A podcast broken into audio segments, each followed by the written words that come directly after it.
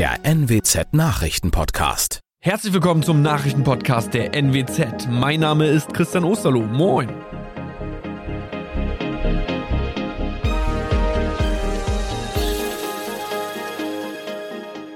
Und das sind die Themen des Tages. Bagger versinkt am Melkbrink, Baustelle stillgelegt. 570 Tickets bekommt VfB Oldenburg für das Relegationsspiel. Und Finn Klimans Geschäftspartner Tom Ilbruck verkündet Rücktritt bei Global Tactics. Nachdem am vergangenen Donnerstag in Oldenburg ein Bagger samt Fahrer auf einer Baustelle am Melkbrink in eine lehmige Grube gerutscht und bis zum Fahrerhaus versunken ist, wurde nun am Montag die Baustelle gesperrt. Der Fahrer hatte noch versucht, seine eigenen Ketten freizugraben, das ließ das Fahrzeug aber nur noch tiefer versinken. Laut der Berufsgenossenschaft Bau schwebte der Mann dabei in ernster Gefahr. Nun soll ein Kranunternehmen den Bagger bergen. Hierfür sind ein 250 Tonnen Kran sowie zwei weitere Kräne nötig, um das Fahrzeug aus der Lehmgrube zu befreien.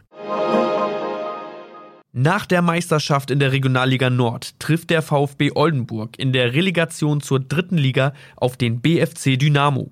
Das VfB-Kontingent für das Duell in Berlin und die Zuschauerkapazität für das Rückspiel in Oldenburg stehen nun fest. 570 Tickets gehen für das Hinspiel gegen den Nordmeister in Berlin an den VfB. Wie dieses Gästekontingent verteilt wird, muss allerdings erst noch besprochen werden. Wer am 28. Mai nicht dabei sein kann, kann ab 13 Uhr über den Live-Ticker auf NWZ Online das Spiel verfolgen. Das Rückspiel am Marschweg findet am 4. Juni statt. Der VfB hofft auf eine fünfstellige Besucherzahl. Etwa 12.000 Gäste dürfen rein.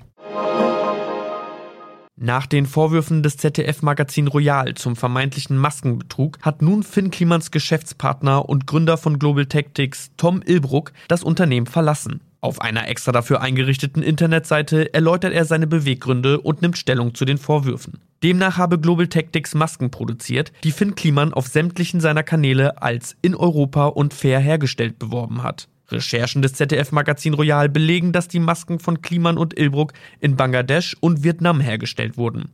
Außerdem wurden 100.000 fehlerhaft produzierte Masken an Flüchtlingslager in Griechenland und Bosnien gespendet, um nicht auf den Entsorgungskosten sitzen zu bleiben. Das waren unsere Nachrichten aus der Region. Weitere aktuelle News aus dem Nordwesten finden Sie wie immer auf NWZ Online.